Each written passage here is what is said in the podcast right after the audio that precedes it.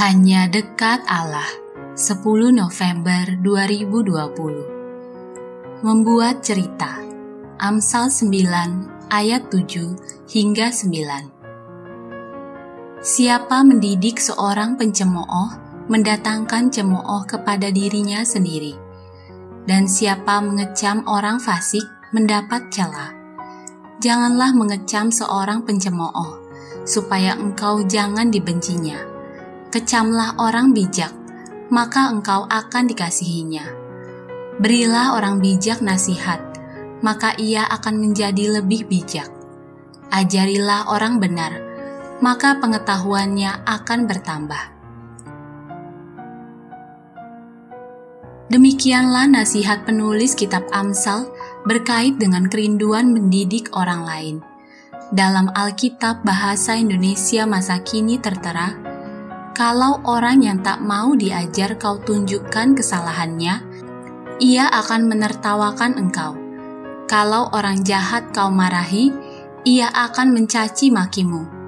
Jangan mencela orang yang tak mau diajar, ia akan membencimu. Tetapi kalau orang bijaksana kau tunjukkan kesalahannya, ia akan menghargaimu. Kalau orang bijaksana kau nasihati, ia akan menjadi lebih bijaksana.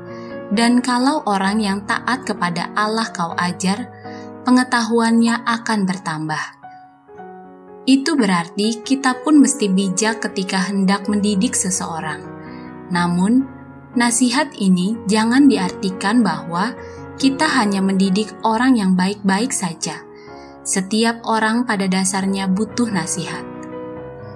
Nasihat penulis kitab Amsal ini perlu kita lihat sebagai pentingnya strategi dalam mendidik orang, terutama orang yang memang tak mau diajar. Misalnya, dengan cara membuat cerita yang baik. Cerita yang baik tak pernah menggurui.